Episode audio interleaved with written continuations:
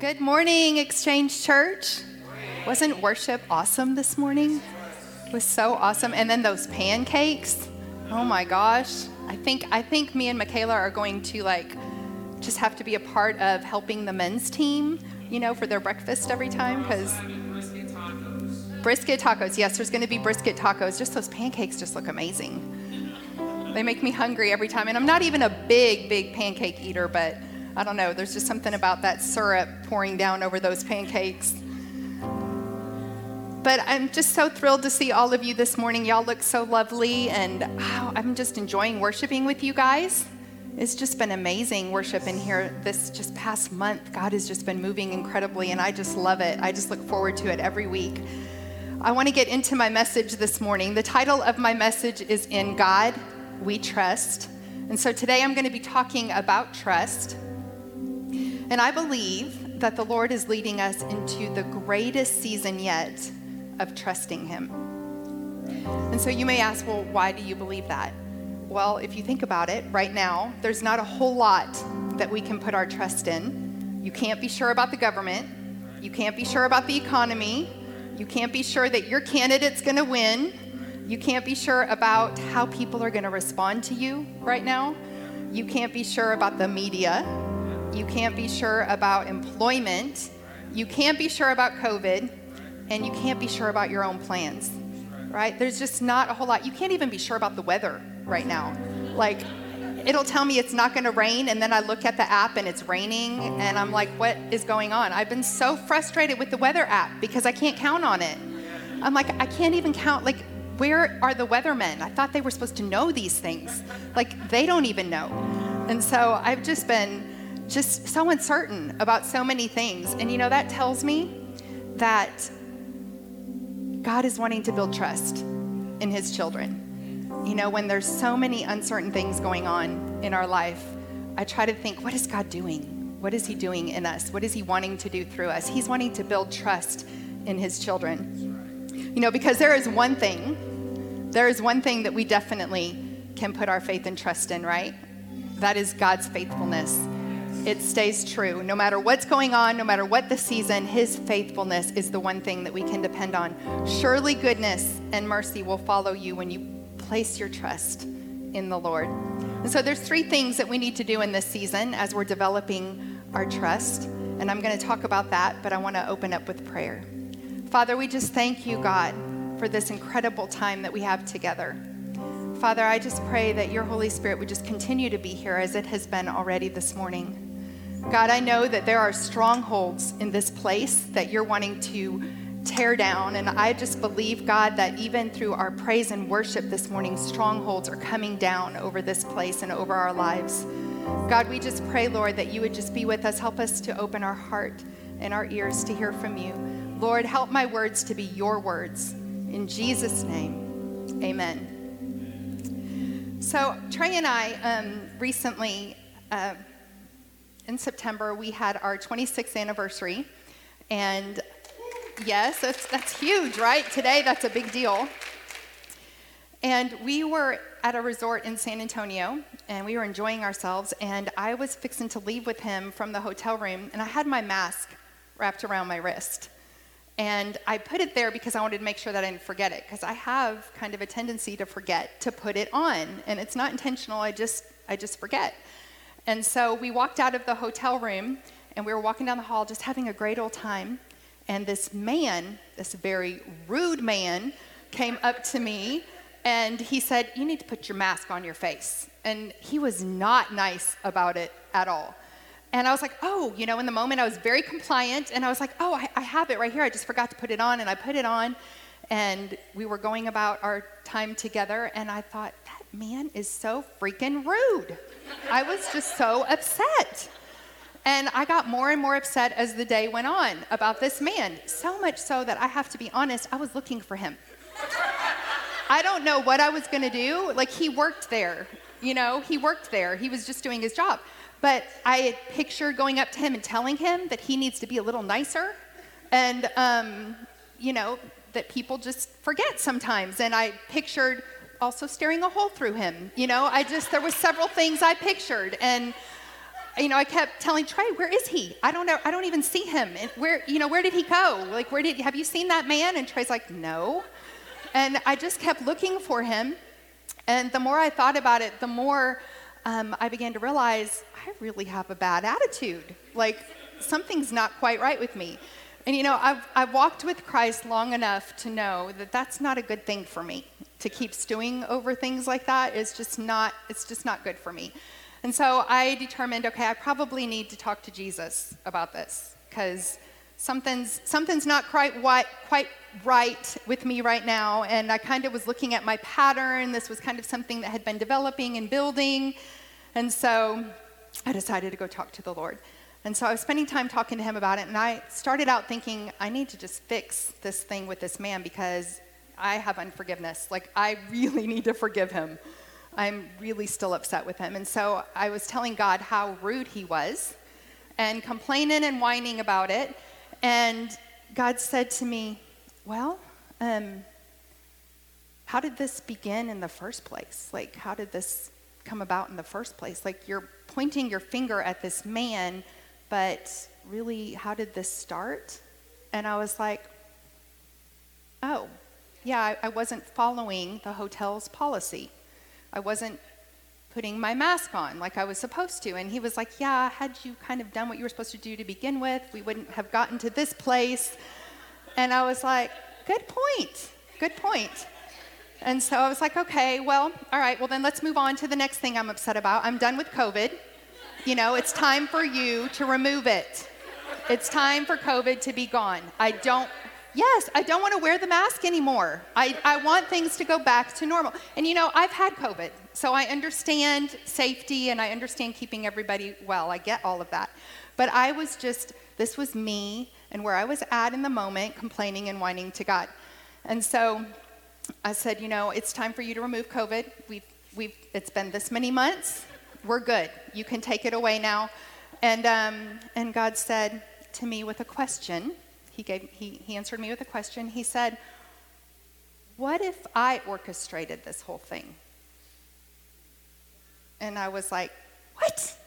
And he said, What, what if I am behind COVID and everyone wearing a mask? And I was like, Well, God, you wouldn't do that. And he was like, What if? What if?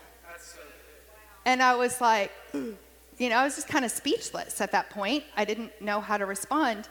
And then he went on to say, I need you to quit fighting everything, and I need you to trust me. And I was like, okay.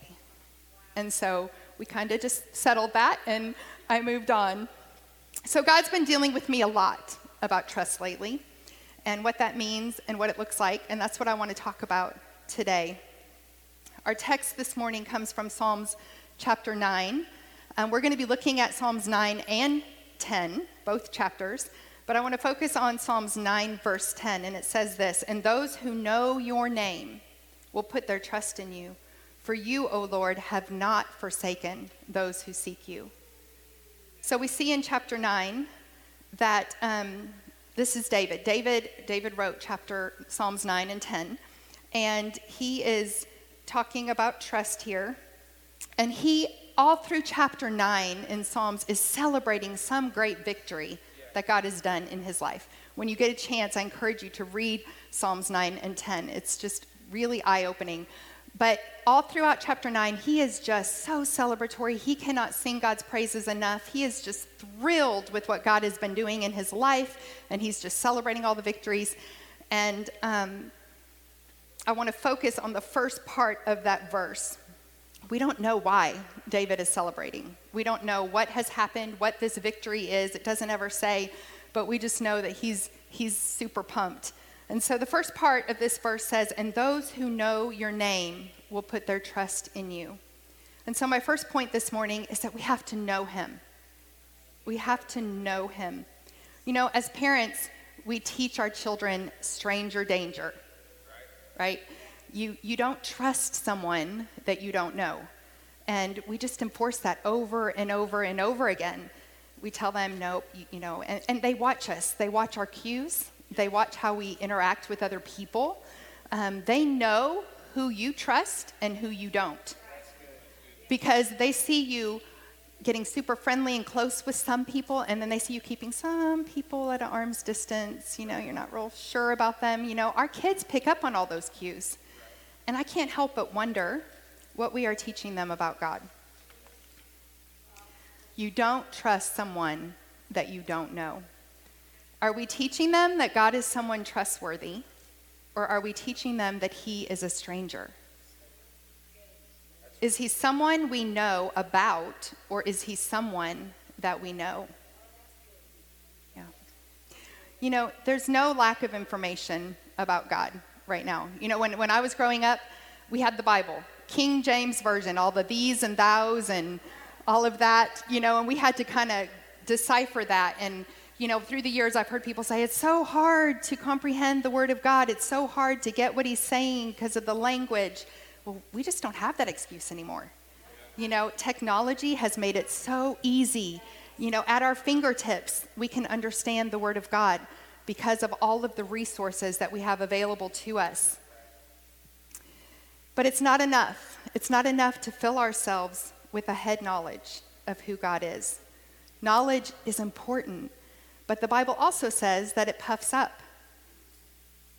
So we can, we can know about God all day long and not really truly have revelation of him. You know knowledge puffs up. The more you the more you know sometimes the more you use those things in a negative way for your own benefit.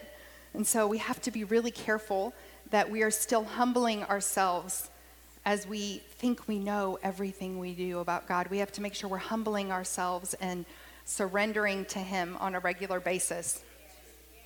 The more you spend time with someone, the more you know their characteristics, you know their heart, you know what makes them tick, you know what makes them upset. You know, when you want to know someone, you spend time with them, you make it a priority. And so I was talking to Michaela the other day. She was bringing up um, something that she was thinking about when it comes to friendship. And she said, You know, mom, as I've gotten older, and I'm, a, I'm more of an, I say more of an adult because to me she's still a kid, but she is an adult, she's married.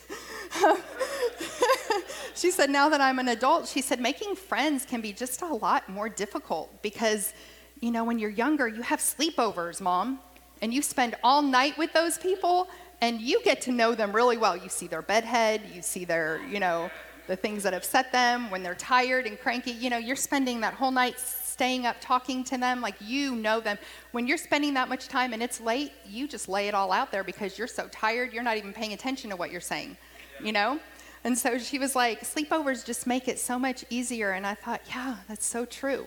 You know, many people know who God is, but we really need revelation of Him. And revelation comes from relationship with Him. I love what my mom in love said the other day.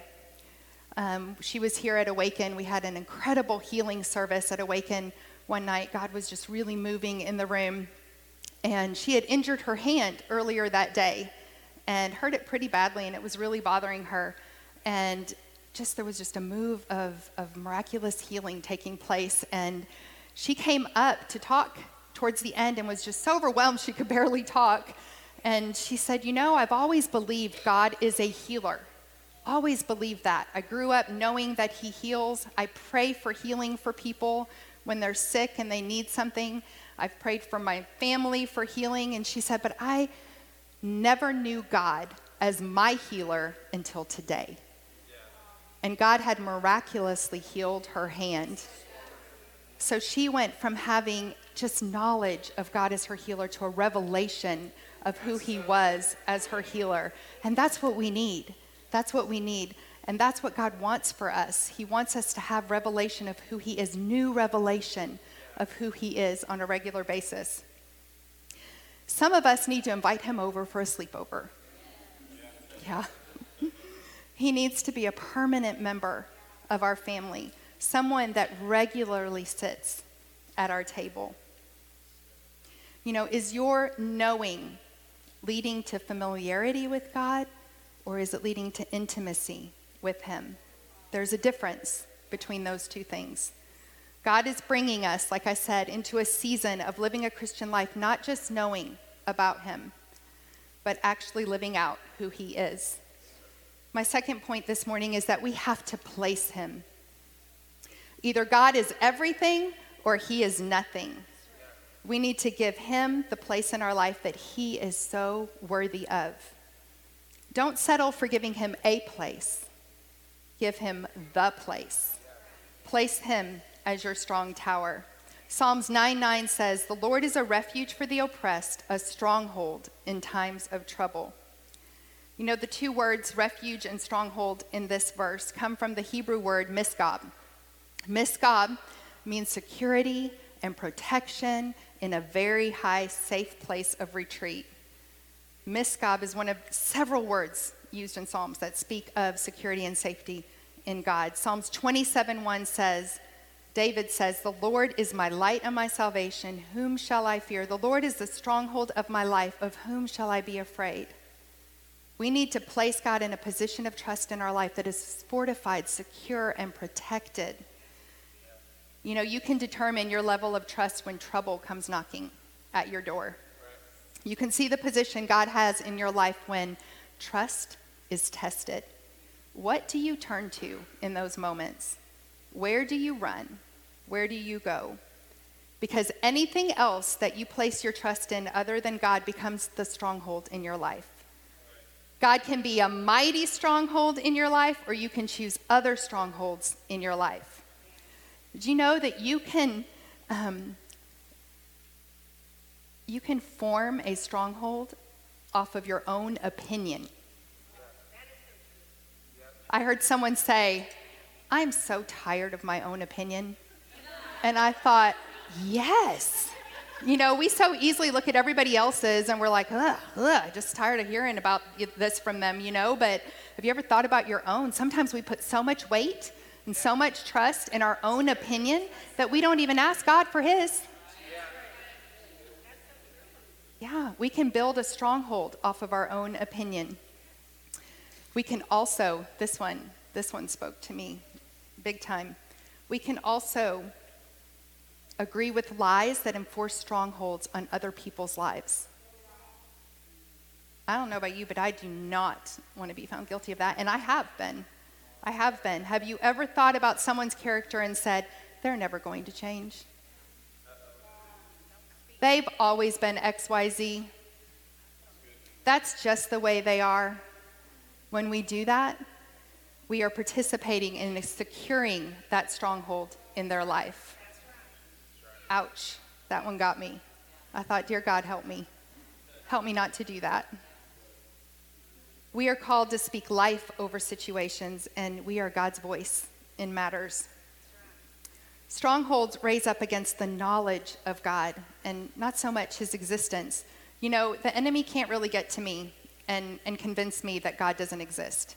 I've just lived too long. I've seen too much of God's hand in my life and in others' lives that I know there's a God. Like, he can't come and say, Are you sure there's a God? And I'm going to kind of doubt that.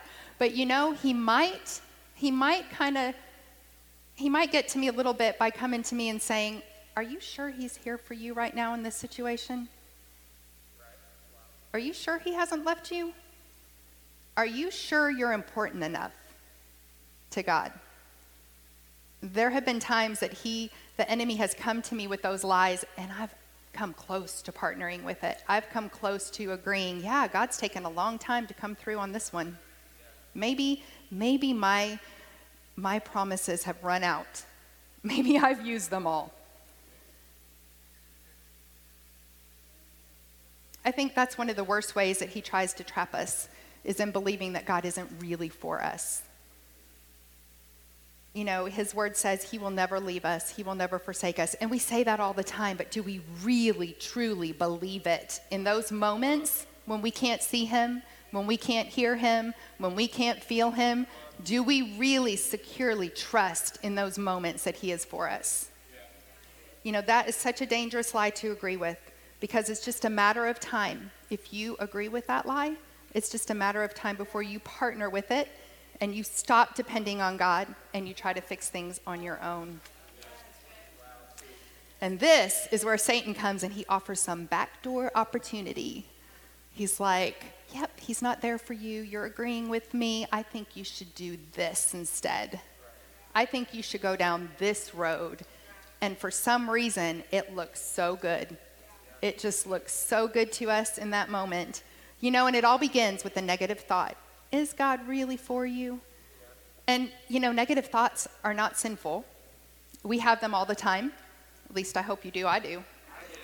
Um, what, when it becomes a, a thing that is dangerous or detrimental is when we have one negative thought after another and another and another, and it becomes a lifestyle in our life, then becomes an open door for the enemy. And what happens is it goes from here to our heart. And our heart is our trust center. This is our trust center. You know, I was thinking about the thyroid and how the thyroid regulates your hormones and everything. And if your thyroid is out of whack, everything is messed up, right? It's the same with your trust center, your heart. It's the same with your, when your trust is broken, when someone breaks your trust, you know, maybe someone in your family or, you know, because sometimes strongholds aren't developed just from our choices. Sometimes people do things and we end up developing strongholds as a protection, right? We're trying to protect ourselves. Well, those strongholds have to come down too. Like they have to come down too because if we're not trusting anyone else, we're not trusting God either. And so, you know, we have to protect our heart. God says to guard our heart. So, what do we do? What do we do when we have built up some strongholds? I know this week I had to cast down some strongholds in my life, some things that I found my mind started to partner with. And, you know, I, th- I think about when we when we write these, I was thinking about Pastor Trey when we were writing, I was writing this message and I thought, dear God, like the enemy was just coming at me with these mental strongholds. And I thought, he's doing this every freaking week, like every week. And so I just, I'm so proud of him. You know, he's preparing these messages and, you know, and we think he's just giving it to us every week, but you know, it's going to him first. God's dealing with him first. And so I, I experienced that so strongly this week. And, um, but God is faithful and he comes through, you know. Um, 2 Corinthians 10, 3 through 5 says, For though we live in the world, we do not wage as the world does. The weapons we fight with are not weapons of the world. On the contrary, they have divine power to demolish strongholds. We demolish arguments and every pretension that sets itself up against the knowledge of God. And we take captive, you take captive every thought to make it obedient to Christ. So, what do we do? We cast down every stronghold. You know, can you see through your sickness to Jesus? Can you see through that financial problem to Jesus? Can you see through government issues to Jesus? Can you see through racism to Jesus? Can you see through your greatest need to Jesus? Can you see supernaturally? Can you see through heaven's eyes? Jesus and his perspective must be our goal. He needs to be the anchor, the stronghold in our hearts. He has to be so secure in our soul. The third point this morning that I want to talk about is that we have to seek Him. You know, that scripture says that He will never leave or forsake those who seek Him. And the word seek means to tread, to frequent in the Hebrew. So when you think about treading water, you see the person, you know, splashing their feet, splashing their hands. But what happens when you stop treading? You begin to sink. I don't know about you, but in my spiritual life, when I'm not seeking Him, I just start sinking. I don't want to seek. Sink, I want to seek. He never forsakes those who seek Him. We can't just know Him, we have to frequent Him. We have to frequent Him. Seeking isn't a one time thing, it has to be a constant repetition a daily surrender. You know, David understood this very well. I said we were looking at chapter 9 and 10, and all through chapter 9, he was celebrating God. God is so amazing. But if you look at verse 1 in chapter 10, his tone changes. And he says, Where are you, Lord? Why did you hide yourself in times of trouble? And he feels forgotten. They call chapter 9 and 10 the pendulum chapters. And you know, our life's a lot like that, isn't it? It's like a pendulum. One day we're up, the next day we're down. Next week we're up, the next day we're down. Can I just say that that is okay? It is okay It is okay. Under pressure, David feels forgotten by God and cries out to him. It's okay that the pendulum is swinging in our lives. There's nothing wrong with laying it all out there for God. There's nothing wrong with burying your emotions before God. He's already seen it. He's been watching you for weeks, and He has seen your bad attitude. And guess what? He has not unfriended you, He is still your friend. Yes. He has seen it all. David was so great at this. He was real and raw and honest before God. But note, he did this before God. Before God, before God, before God. He knew where and who to go to. Mean, David had a choice here. He could allow a stronghold to develop in that moment of, oh God, you're not here for me. Oh God, you have left me. Oh God, I feel forsaken. He had a choice in that moment. He could let that stronghold develop in his life and believe that lie, or he could push through. And if you look at the bottom of chapter 10, in this chapter, you find David again with his faith at rest. He didn't buy into that lie he says at the end of chapter 10, You hear, O Lord, the desire of the afflicted. You encourage them and you listen to their cry. You defend the fatherless and the oppressed. He went from, Where are you, God? to, You do know. You do know, God. You know what's so interesting, though, is that externally, nothing changed. If you look through this chapter, the same thing happened with David in chapter 13. If you look through these chapters, you can't see where anything externally changed. What happened? David got in the presence of the Almighty God. He got in the presence of the Almighty God, and his perspective changed.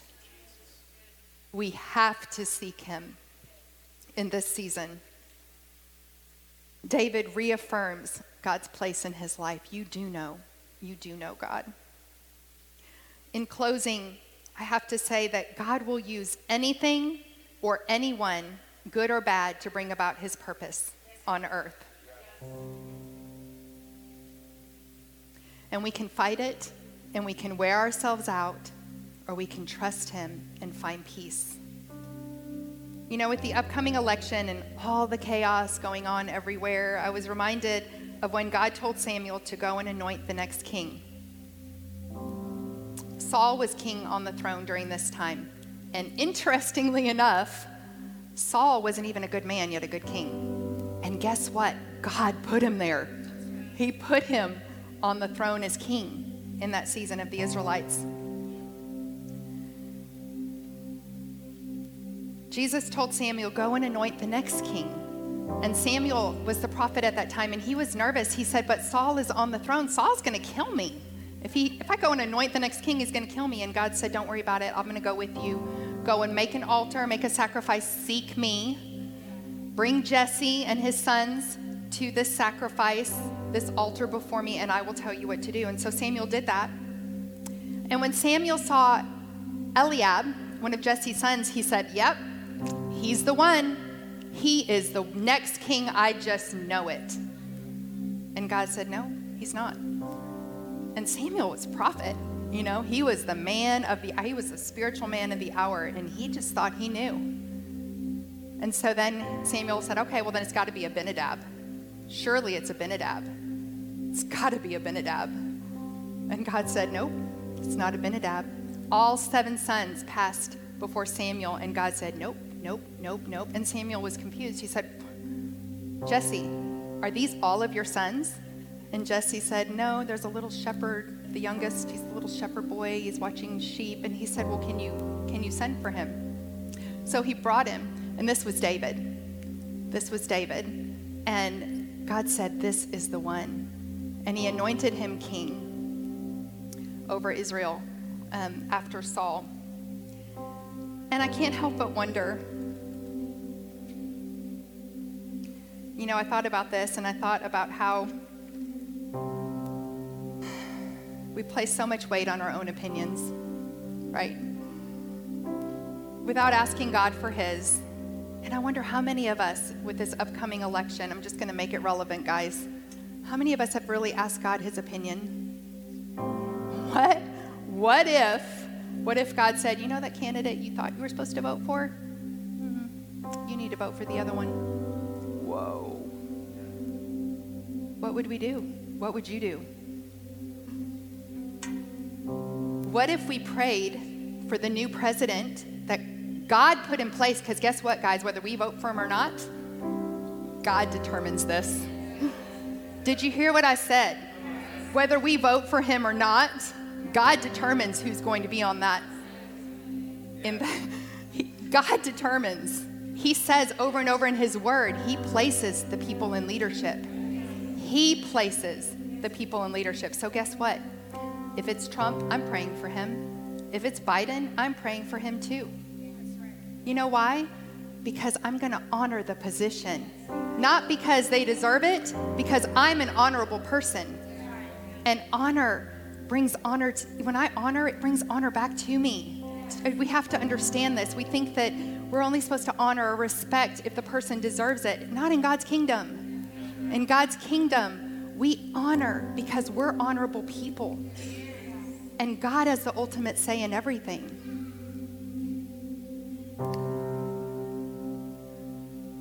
We have to stop. We have to stop speaking to the ungodly behaviors of America. When we trust in God and Him alone, we will see America change. Is Jesus the stronghold that keeps you moving forward when things don't go the way you think they should? Is your trust in Him secure? You know, the Old Testament says, His ways are higher than my ways, His thoughts are higher than my thoughts. I honestly used to use that as an excuse for not really knowing where God was going with things or not really clearly hearing his voice or somehow missing it because you know he's so far up there above what, what I what I know or think. But the truth is the New Testament says we can have the mind of Christ. We can have the mind of Christ but it takes some responsibility on our part.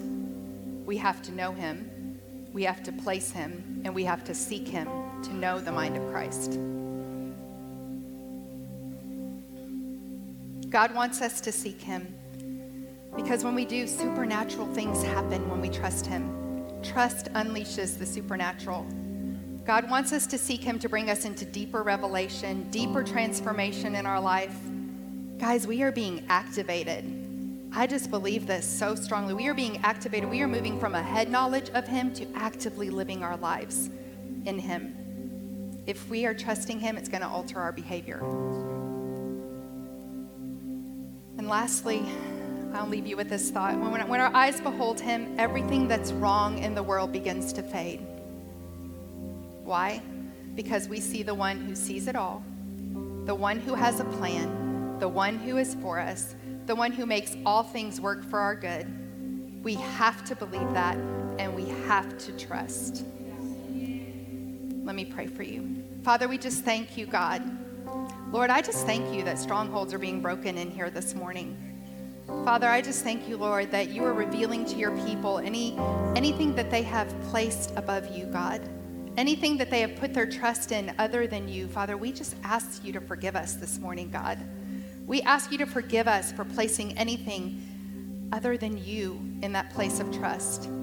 Father, help us to deepen our trust in you in the days to come, God. Help it to start right now, Father. Lord, we just trust you in our world, in our government, in our personal lives, Father, whatever is going on in, around, and through us, Father, we place you on the throne of trust. In God we trust. In God we trust, Father. We thank you, Lord, and I just pray, Father, that you be with each one of us in the days to come. Lead us, direct us, and guide us. In Jesus' name, amen.